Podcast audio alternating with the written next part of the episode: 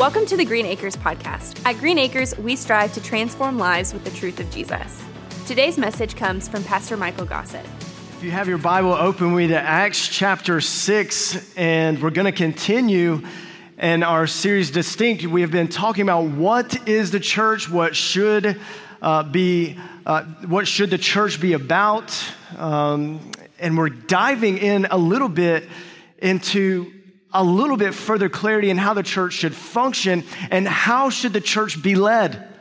You know, when you think about good leaders throughout history, uh, many times you think about former presidents, uh, many times you think about former generals, you think about Navy SEAL commanders who take charge of the scene, Rangers who, who take charge of the scene and, and do what is necessary, even when it is difficult. I mean, we think about all types of leaders. We think about uh, CEOs. We think about men and women who lead great companies. We think about uh, founders of great organizations and people who have this ability to influence in one way or the other. That is what we think about as far as leadership. But what does it mean to be a biblical leader? What does it mean to have this type of distinct leadership according to God's word? Uh, if we're being honest, I doubt if any one of us was in charge praise the Lord, we're not. Okay, but if any one of us were in charge, I doubt that you and I would choose Moses uh, to be the leader that would uh, help uh, relieve Israel, redeem, um, to get them out of captivity. I doubt that we would choose Moses from a lineup. I mean, Moses is a felon on the run.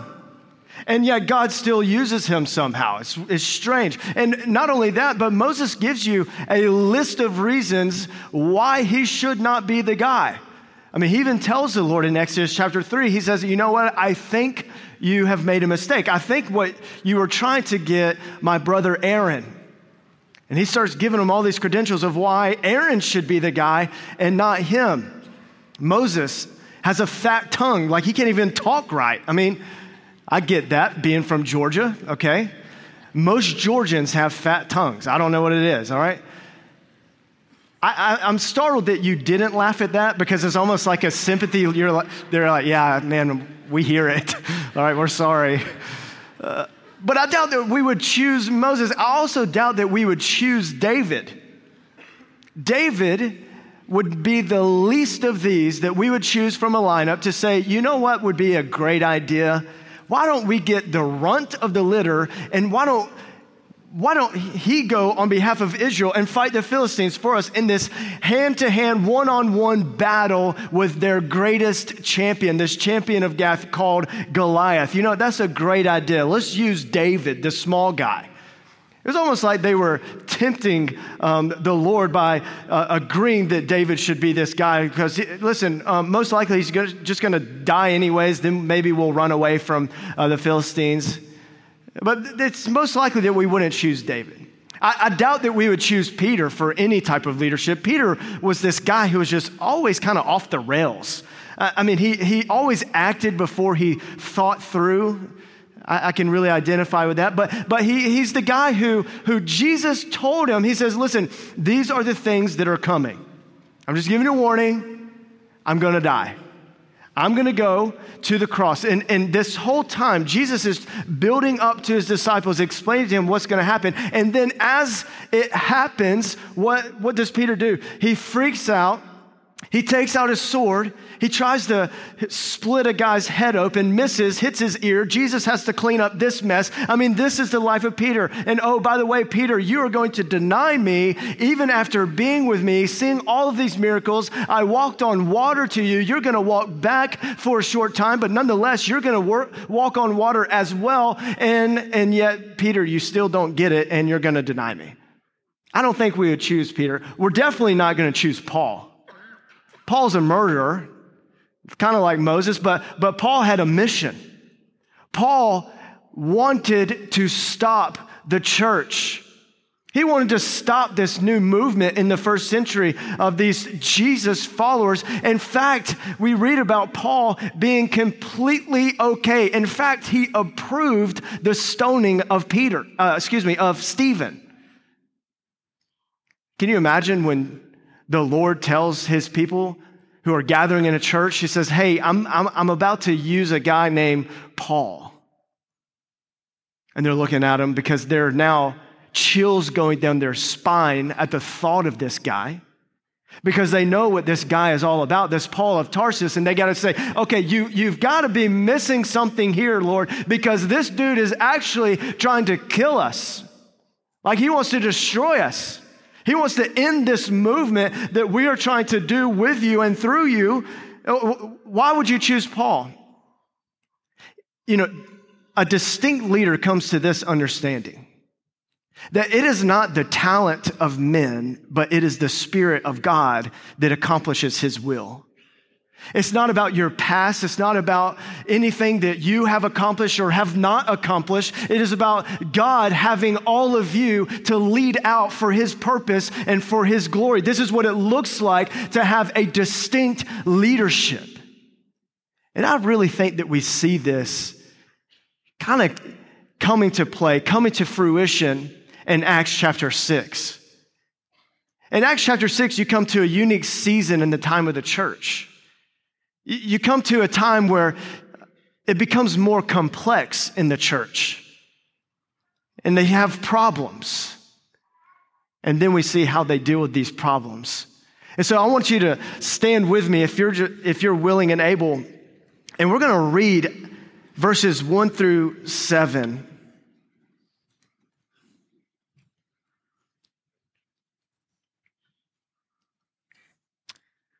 It says this, and I want you to pay attention because you're going to have a quiz on the way out on all of these uh, names that we're going to list here, all right? It says this in verse 1 it says, In those days, as the disciples were increasing in number, there arose a complaint by the Hellenistic Jews against the Hebraic Jews that their widows were being overlooked in the daily distribution. The 12 summoned the whole company of the disciples and said, It would not be right for us to give up preaching the word of God to wait on tables. Brothers and sisters, select from among you seven men of good reputation, full of the Spirit and wisdom, whom we can appoint to this duty. But we will devote ourselves to prayer and to the ministry of the word. This proposal pleased uh, the whole company, so they chose Stephen, a man full of faith and the Holy Spirit, and Philip, Prochorus, Nicanor, Timon, Parmenas, and Nicolaus, a convert, a convert from Antioch. Uh, they had them stand before the apostles who prayed and laid their hands on them. So the word of God spread. The disciples in Jerusalem increased greatly in number and a large group of priests became obedient to the faith.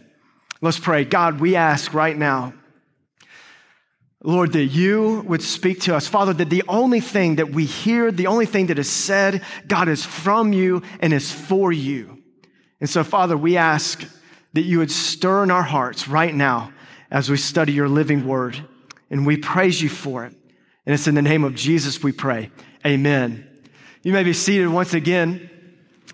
I, this is why we know that we have come to an interesting point in the life of the church in the first century. Um, you come to a more complex time. Um, because every time that the church increases in size, it becomes more complex. And this is exactly what we see. And here's what we understand that a growing church increases ministry awareness. So I want you to think about this. In Acts chapter 2, verse 41, it, we, we read that on that day when the Spirit of God fell, okay, the day of Pentecost, and Peter is preaching, he's preaching full of the Spirit, and what happens? 3,000 people were added to them that day. Now, I want you to remember because this has everything to do with our understanding of church membership. It wasn't just this 3,000 people got saved, and now they are someone else's problem. That, that's not what happened. Remember, to be a member of the church means that we mutually belong to one another. That there's an interdependence that we step into as a member of God's family, specifically here in this local body. It means that I care for you and you care for me. We care for one another. This is what the body of Christ does in this interdependent relationship. So it wasn't that 3,000 people got saved. They were praising the Lord for such a great movement, and now we're on to the next thing. No, no, no. They had 3,000 people who were added to their responsibility and to their care. This is a big deal. They require shepherding, they require um, care and soul care, physical care, emotional care, spiritual care, all of it. Well, then you continue reading, and because the movement of God doesn't stop in Acts chapter 2, we read in Acts chapter 4, uh, verse 4, it says that, but many of those who had heard the word believed, and the number of the men came to about 5,000. So you see that the, the movement continues through the book of Acts in these early stages. And then in Acts chapter 5, verse 16, it says, The people also gathered from towns around Jerusalem, bringing the sick and those afflicted with unclean spirits, and they were all healed. I want you to understand this that what you see from Acts chapter 2 to Acts chapter 5 is that the church is growing, it is increasing in number, and everyone who had a need, those needs were being met. In fact, in Acts chapter 2, verse 45, that's exactly exactly what we read. We read that they were cared for. It says, and they were selling their possessions and belongings and distributing the proceeds to all as any had need, meaning that no one was being missed, no one was falling through the cracks, no one had a need that was going unmet. They were doing everything in their power, but now we get to Acts chapter 6. And something happens something changes. They become aware of a ministry that is not being met. The Hellenists, the Greek speaking Jews, bring it up to um, everyone to let them understand that the widows are, are not being fed, they are not being distributed to properly. You know, it would have been really easy for the apostles to hear this complaint and immediately stiff arm them and say, Well, you go and deal with it. Uh, it would have been easy for the apostles to hear the complaint and say to themselves, you know what, this is just another complainer. I want you to know I'm never tempted in that way, okay? Did you know that complaints still exist in the church? Did y'all know that? But I want you to see something that it is not ungodly per se. It is not a bad thing always.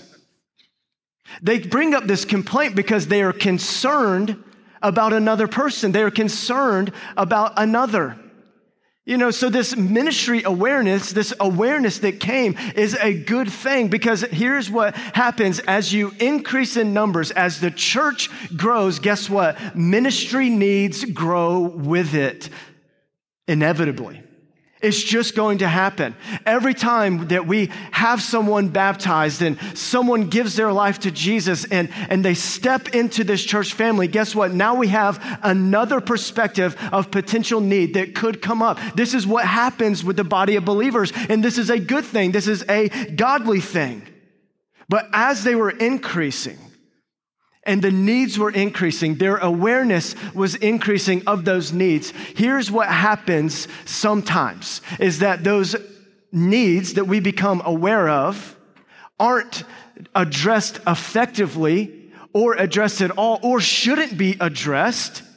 And instead of it being a ministry need, it becomes a potential distraction. This is what can happen. And I love the response of the apostles on this because they, they have a statement of focus. They make sure that the church stays focused on what they are supposed to be focused on because they made this statement um, in, in Acts chapter two, uh, 6, verse 2. It says, The 12 summoned the whole company of disciples and said, It would not be right for us to give up preaching the word of God to wait on tables. Doesn't this sound extremely arrogant? Like, you know what? I know we need to be waiting on the tables, but, but let me just tell you something. I shouldn't do it. I think someone else should do it. That's what it seems like is happening at first when you read it on the surface, but this is so far uh, from the truth. This isn't a statement of arrogance, this is a statement of focus. And because the apostles understand that their ministry that they are called to, the preaching and teaching of God's word, and the ministry of prayer is more important than to be distracted by every ministry need that arises within the church. This is for the sake of the church, not for the sake of themselves. And I love how they summoned all of the disciples together. But here, here is why that I think it's important for us to just kind of pause here because he brought the church together. The apostles brought the church together to have a little family meeting, to have a little discussion with everybody. Why? Most of the time, not every time, but most of the time, when a distraction or a potential distraction arises, one of the first places that it's going to be disruptive is with the members, is with the body, is between people. That's what I'm talking about here. We are all members of the same body, and distractions will be disruptive first, usually within us between us. And this cannot happen because um, what we see by him bringing them together is for the sake of unity, even though that there is a new ministry need, that he brings unity to it. Because here's what happens, um, and here's what we're seeing in Acts chapter 6. Because now there are new complexities. Why? Because now you have a melting pot of subcultures, a melting pot of different backgrounds, different individuals, different statuses, and now we're all supposed to function function together in the church for the sake of Christ. And so he brings them together as a statement of focus and unity to say, hey, although this need has come up, although that this is happening around us, we are going to address this together because we are going to move forward together in unity with one another. New complexities. This happens. It causes a very bad word to happen. You know what it is? They had to change. That's what happened. I'm scared of why you're clapping there. Okay. Listen, can I just tell you something? Every growing church has to walk through change. It doesn't matter what season of life we're in. It doesn't matter what season of life you're in. Listen, it would be so much easier. Let me tell you right now, it'd be so much easier uh, to just be a part of a dying or dead church. You know why? Because it doesn't require any change. You don't have to lead through change. You don't have to suffer through change. You don't have to deal with change because every alive church, every thriving church, every flourishing church, every church with effective ministry, you know what happens as they increase in disciples? Guess what? Change is always around the corner. Why? Because change is okay. Change is good so that we can continue to reach people for Jesus Christ. We don't change just for change's sake, but when we are called to change, we do it for the sake of Jesus Christ.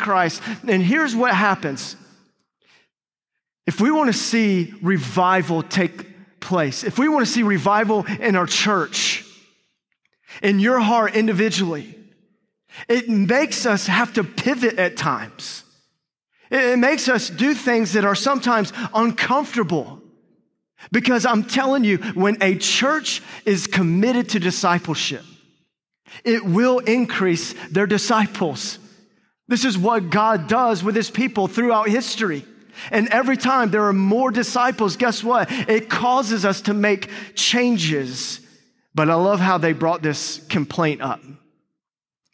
Because every time we hear the word complain, you think negatively. You're thinking this is a negative, we think of it in a negative connotation, but, but the reason why, because we know this in Scripture. I mean, Paul warns us against grumbling. Paul warns us against complaining. He says this in Philippians chapter 2 verse 14 he says, "Do all things without grumbling or disputing." James says the same thing in James chapter 5 verse 9. He says, "Do not grumble against one another, brothers, so that you may not be judged." You see, there is a complete different posture here because listen, what James says is do not grumble against one another. You see, here's how you know okay, is this a godly complaint or not? Are you complaining against a brother or are you complaining for a brother? Are you complaining against a sister? Or are you, claim, uh, uh, uh, what's the word? Complaining, thank you. Complaining on behalf of a sister. You see, this is the difference of posture. This is the difference in heart here. You see, one is against you, one is for you. One is against someone else and, and for somebody else. Listen, that's not how we do business here. That's not how we do things. If there is a ministry need, we are going to bring it up because it is on behalf of a brother and sister in Christ. It is on behalf of those who are far from Christ. It is on behalf of those who do not know Christ. This is how we know that this is a godly and righteous complaint that I have to bring up. But anything else, we just need to keep it to ourselves. Anything else, we just sit on it and pray through it and ask the Lord to reveal what is right in this, what is good in this. Make sure before you place your complaint in the complaint box that it is for the purpose of building God's kingdom and not tearing it down. That's how we know whether or not our complaining is godly because it's a posture of righteousness. It's a posture of a heart that is for the kingdom. And here's what happens when we have complaints that go unchecked it starts to ripple through the body. Now you have someone saying, um, Well, we need this. Well, we need this. Well, we need this. Well, we need this. Listen, when we talk about we, we, we instead of you, you, you, listen, that's when we get a little bit in trouble here. But when it's on behalf of a brother or sister, this is why God brings things to light in the church is for his kingdom and his kingdom alone. Because if they go unchecked, it will inevitably disrupt the mission. Distractions will disrupt what God is trying to do in you, through you, for you, and around the world. Acts chapter 6 relates this story from the early church that begins with a statement about increasing in numbers, and it ends in a statement about increasing in numbers. So we can trust the narrative here. We can trust what God is calling us to do here because it is all about the mission. It makes missional statements. It says uh, the disciples were increasing in number. Then it ends, it says the number of disciples continued to increase greatly. This is what is taking place that we can recognize that a growing church is full on for the mission of God, making any change necessary to continue to reach people for Jesus Christ. And this is what the disciples said. This is their response in Acts chapter 6, verse 2. It says, It would not be right for us to give up preaching the word of God to wait on tables. Now, once again, this may hit us the wrong way. It sounds kind of strange as if they are too good to wait on tables, but this is not what is happening. The apostles understood that even though there's a need that they are now aware of, instead of um, just um, ultimately um, being distracted from the mission, what they said is no, no, no, we are going to be focused on the mission that God has called us to. And they're giving us an example of how we cannot neglect, no matter what comes up, we cannot neglect the preaching of God's word, the teaching of God's word, and the ministry of prayer. Because here is what will happen if we get disrupted and distracted, okay?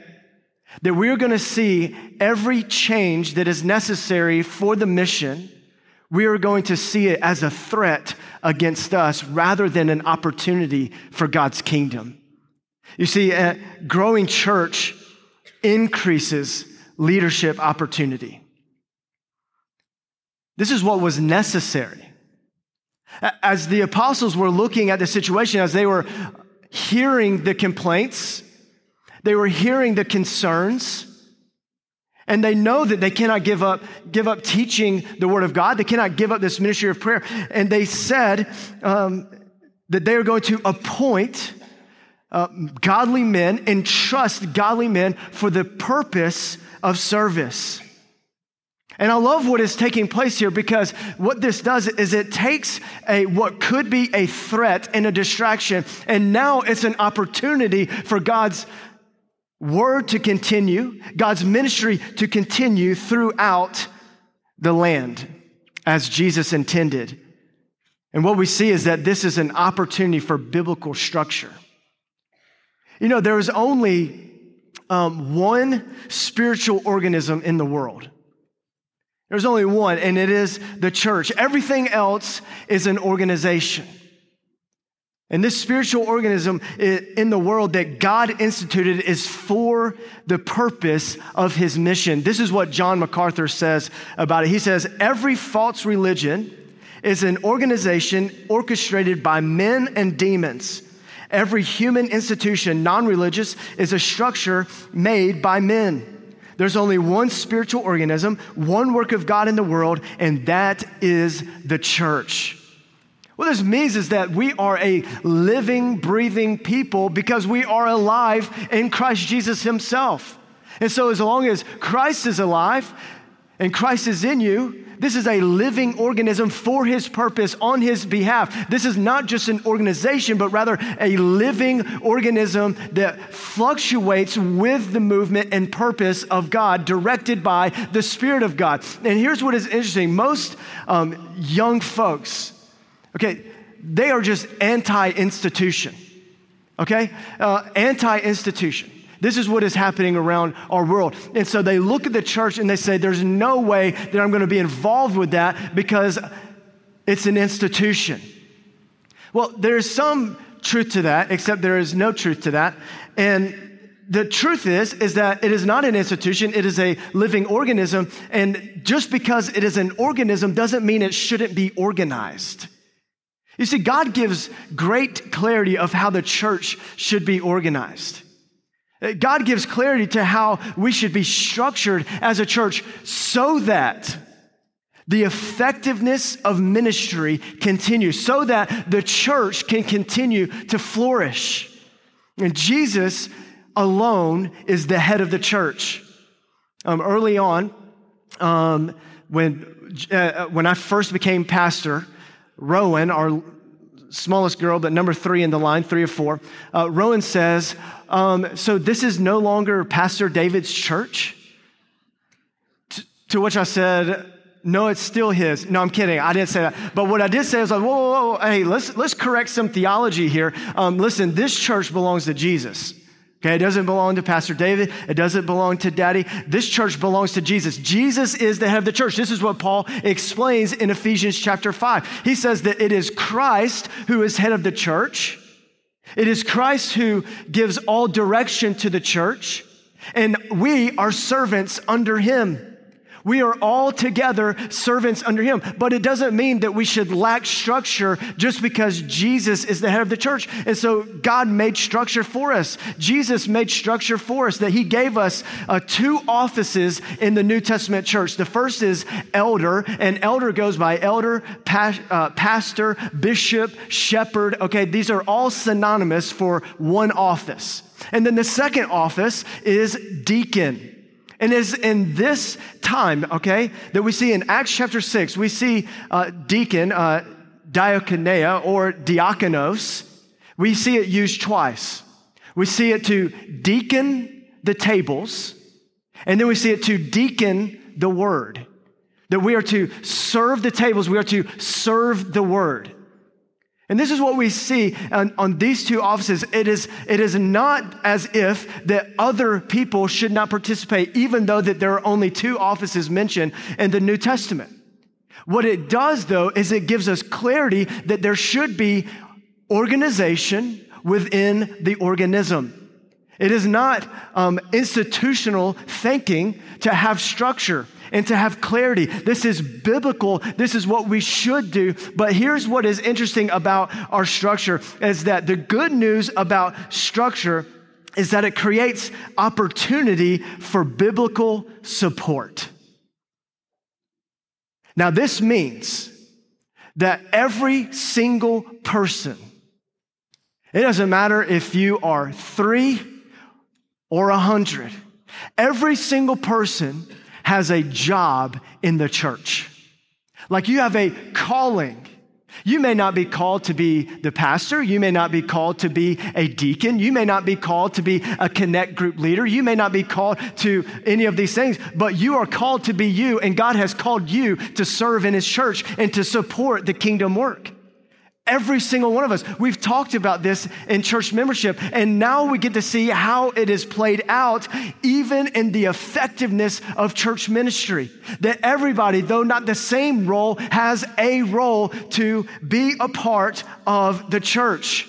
And when we are committed to biblical structure, you know what that means? Is that, is that we are committed to continuing God's kingdom work.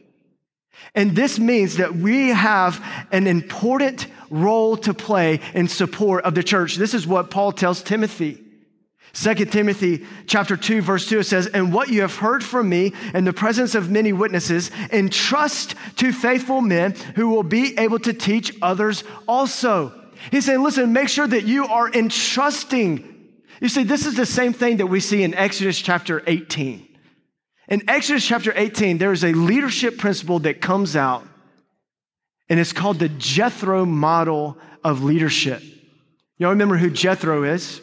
He's Moses's, the felon, we talked about him earlier, all right? Moses's father in law. And Moses is out, he's doing ministry, He's participating in all the judgments. Everyone is coming to him. Everyone is coming to him. And Jethro sees this and he makes this statement. He says, Moses, what you are doing is not good. You got to get some structure in this. Uh, you got to get some support in this. And he says, entrust the service to the faithful. And this is the same thing that we see throughout the New Testament that biblical leadership is a sharing leadership. Biblical leadership is not about control for one group or another group, it is about getting out of the way so the Spirit of God can move in His people. And we say this often at our church. And listen, this is not what we are doing, this is not what we should be doing. This is just what the Bible says that we should be Spirit led, that we should be pastor directed, we should be staff administered, deacon served, committee supported, and congregationally approved. This is a biblical structure of how we should operate. And you know what the promise is? It's not that, that other structures are wrong or evil or anything like that, but we want to do everything in our power to have integrity to biblical fidelity. We want to make sure that we are continuously pointing ourselves in the direction of God's word, and you have a role to play in that. You know what John Piper says? He says, spiritual leadership is using God's methods to get his people where he wants them in reliance on his power. You know, this means is that every single one of us, we want to use what God says to use. We want to use God's method so that every single one of us are filled with the Spirit of God. We are relying on the power of God so that we can all support and serve the purpose of God. That's what we want to do as a church.